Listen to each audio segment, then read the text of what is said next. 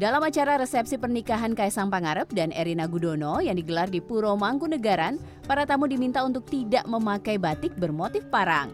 Larangan ini merupakan aturan dari Puro Mangkunegaran. Batik awalnya adalah komoditas budaya yang dimiliki elit keraton untuk kegiatan atau upacara tertentu. Namun keindahan batik membuat banyak pihak di luar keraton yang ingin mengenakan batik. Namun umumnya motif batik berakar dari motif batik yang hanya boleh dipakai kalangan keraton Jawa. Seperti motif parang yang diproklamirkan Raja pertama Mataram, Sultan Agung untuk melambangkan kebesaran seorang pemimpin.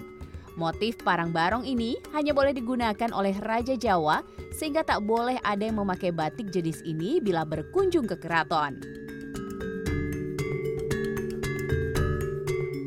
Batik yang bermotif parang itu memang di keluarga kerajaan Mataram ini hanya digunakan oleh eh, raja, kemudian garwo dalem, putra dalem, mantu dalem, kemudian kepada cucu. Acara-acara resmi di keraton maupun di Puro Mangkunegaran tidak diperkenankan baik adi dalem ataupun sentono dalem apalagi masyarakat umum menggunakan eh, batik motif parang.